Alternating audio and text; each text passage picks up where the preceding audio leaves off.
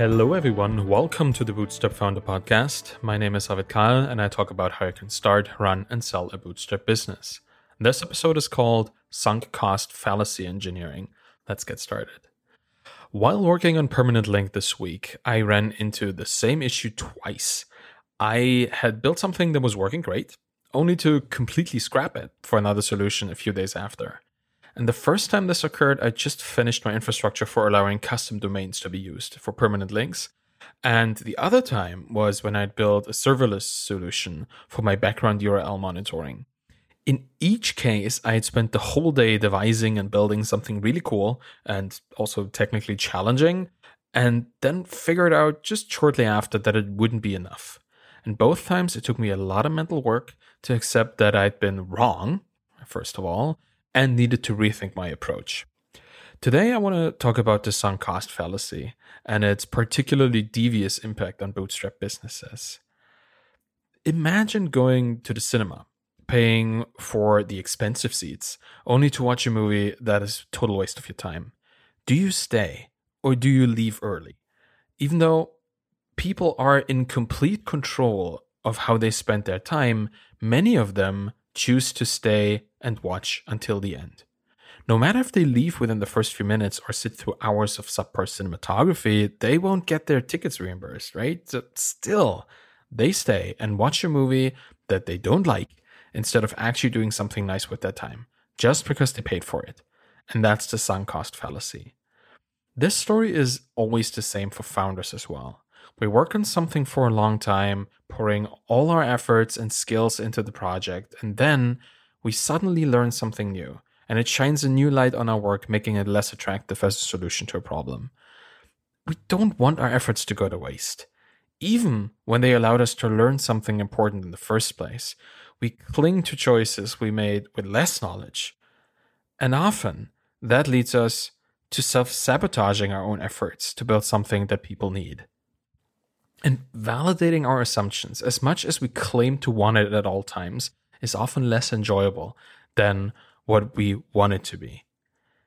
It definitely was in my case this week. Thankfully, I've become more aware of my own reaction and how I deal with new information.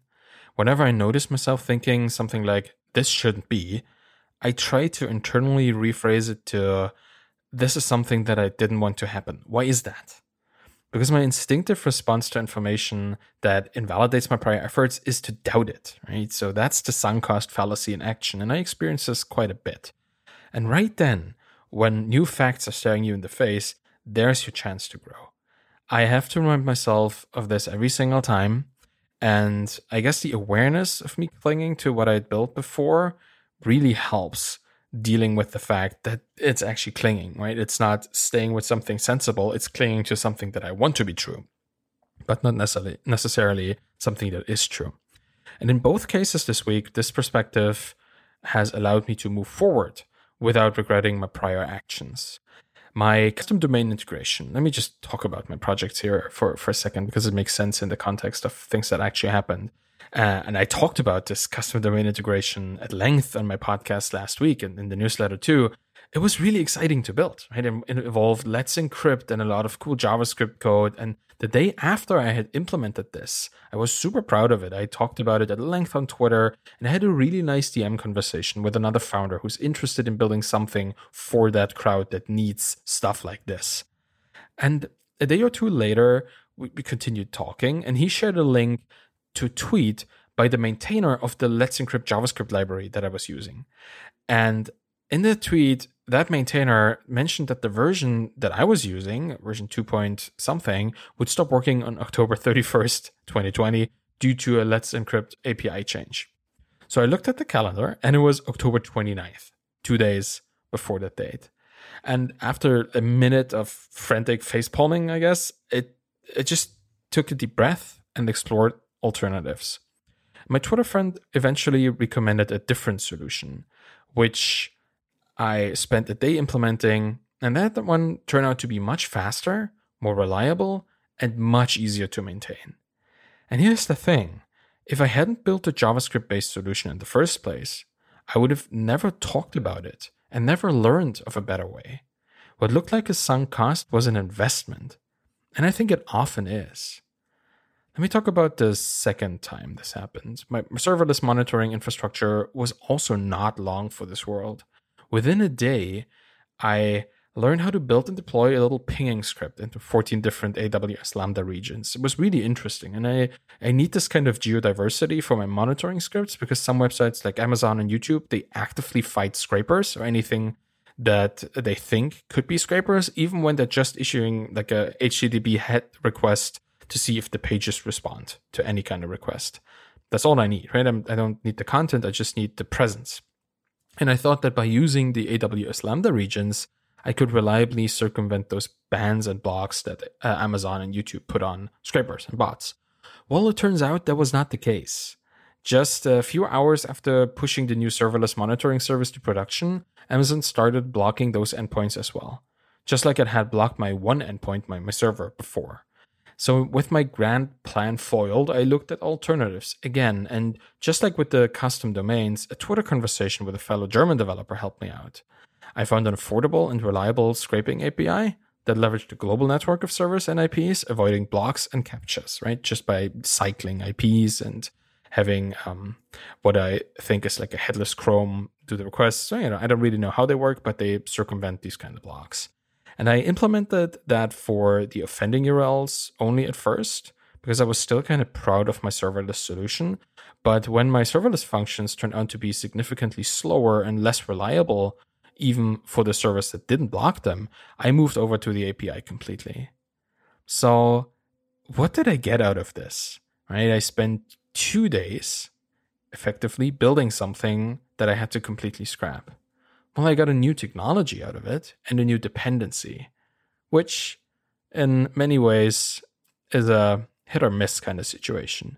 But most importantly, and I think that outweighs it completely. I found better solutions, better solutions to problems that are at the core of the service that I'm building, Permanent Link.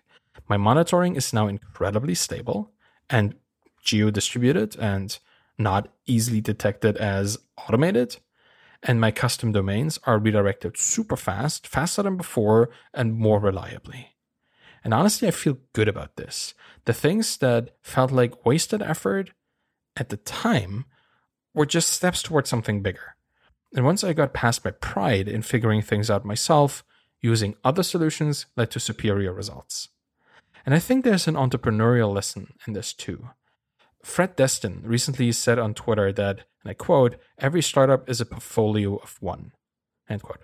For me, that means that I am the CEO of Permanent Link, as well as the CTO and the lead developer and everybody, right? And even more importantly, I'm the only shareholder of the business. And it was painful to see both my custom domain and monitoring systems being invalidated, but that pain was only felt by the CTO. For the CEO and the owner of the business, there was not a setback in there, right? It was just something that couldn't have come fast enough. It was unnecessarily learning. So when you run into a technical sunk cost fallacy situation yourself in the future, try envisioning it as a lesson that you couldn't have learned otherwise, right? Try to perceive it as something that moves your business forward. And my math teacher in high school quoted the saying whenever we ran into a dead end with a proof or a theorem, uh, it's a German saying, it's Vorwärts, Kameraden, wir müssen zurück, translates into onwards, comrades, we've got to head back.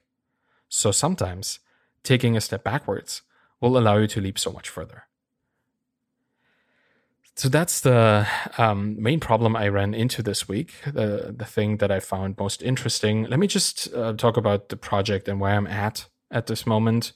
Um, I did something this week that I really needed to happen. I started dog fooding my product. And for those of you who don't know what that means, it's a term that comes from a TV advertisement in the 70s where a dog food producer claimed that he was feeding his product to his own dogs. I guess in terms of software as a service, that means that I'm using Permanent Link for my own book, Zero to Sold, right? I'm using my own product in my own product. And this week, I started re adding the links to the book that I had previously taken out because they weren't stable enough. And I used Permanent Link for every single one of them. The first book that will be powered by my SaaS will be my own book. So that shouldn't be too surprising since I built the tool mostly for myself initially. I'm customer number one for my author book link service because I'm an author who needs stable links with analytics and everything in the book, right? So I just jumped right in and started adding. And within two or three links, I had to take a break and really reflect on my user interface choices because I had noticed within just a few minutes of using my product that uh, there were a number of pretty significant roadblocks. The input field for my link adding forms were in the wrong order. I had to reorder them at some point. I had to manually type a URL safe slug, like a couple of letters that you could put into a link, into a um, URL for each link that I wanted to have in the book. After pasting in the link, that should be automated, right? And even um, as a very technical person, I struggle to create such a text fragment. How would my not so technical customers, like authors who just want to write about their specific domains and not deal with H- HTTP compatible text, how would they deal with that? And worst of all, after ha- having added a link to the system, the newly created permanent link was hidden somewhere in the UI. I needed to make that immediately copy and pasteable to fit into the workflow of an author who creates a link and wants to put it into the book right away. And I built those things while I continued to add links. And after a few hours and a few dozen links, I had a pretty solid user experience around creating links. This would never have happened if I hadn't watched my customer, which is myself, use my product. And thankfully, this is something you don't need to be your own customer for.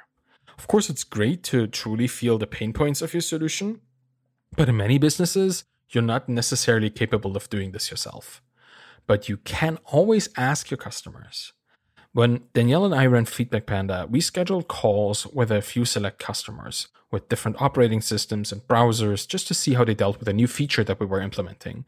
We asked them to show us how they accomplished a particular task. We just recorded these calls. We watched them do it. Just seeing a mouse cursor zooming around the screen in irritation will give you a lot of insight into stuff like where people expect to find things and where they're not. Right? You will see how quickly they solve their problems and which route they take through your application. And honestly, it sometimes just takes a minute of watching one of your users to destroy years of assumptions that you've created in your mind. Reality is often surprising. It's often also very funny to just watch your users use your product in ways that you've never expected, but it's always instructive. And just schedule time for this. Ask people to do what they naturally do. Don't tell them how to do it. Just give them a task to accomplish do this a few times a year for the more core parts of your application and act on what you learn from those interactions. Make your interface easier, make clearer and more usable because this too is validation, right? It's continuous validation of your product directly from engaging with your users. I'm still working on my product, obviously, but I'm also still working on my pricing for Permanent Link. I had intended to actually work through this this week, but the technical surprises just kept me from devoting too much time to this. I'm still debating if there is a need for a freemium tier, and I think I have an idea how it could work. This is a result of a conversation that I had with Danielle over dinner this week. She's not a fan of freemium, and I don't think I'm either, that much at least. But since what I'm doing is just H- HTTP redirections, and that doesn't really cost too much, doing this with proper limits wouldn't hurt the business even if there was a free tier with a couple hundred, maybe a couple thousand customers. I was thinking that maybe I can use this actually as a marketing opportunity by making all free redirects delayed. Right? Um, paying users get the immediate HTTP redirect, right? You click on a link and it immediately redirects you somewhere. But for a free user, you would click a link, then a single a simple like page pops up saying that you will be redirected in five seconds and that this is brought to you by Permanent Link. Pretty much, right? Paying users would get the immediate redirect, and people who are on the freemium plan get this kind of in between page where I can um, just show my brand. And this would allow me to serve people who want to check it out to see if it works and how, and also reach more writers and content creators at the same time. Because if I target writers that also write books for other writers, right? With some kind of marketing, I could reach people to use um, who would be interested in using my product as well. So it turns out that pricing is much more than a few numbers, but more on that next week. I'll go right back to work right now. So thank you for listening to the Bootstrap Founder podcast. You can find me on Twitter at ArvidKahl, A R V I D K E H L, and you can check out the blog at thebootstrapfounder.com. You can find my book Zero to Sold at zero to soldbook.com. If you have any questions about this episode, please reach out on Twitter or send an email to arvid at thebootstrapfounder.com. If you want to support me in the Bootstrap Founder podcast, please leave a rating and a review by going to ratethispodcast.com slash founder. It'll help other founders founders to be to find the podcast and learn more about starting, running, or selling their bootstrap businesses. Thank you very much for listening and have a wonderful day. Bye bye.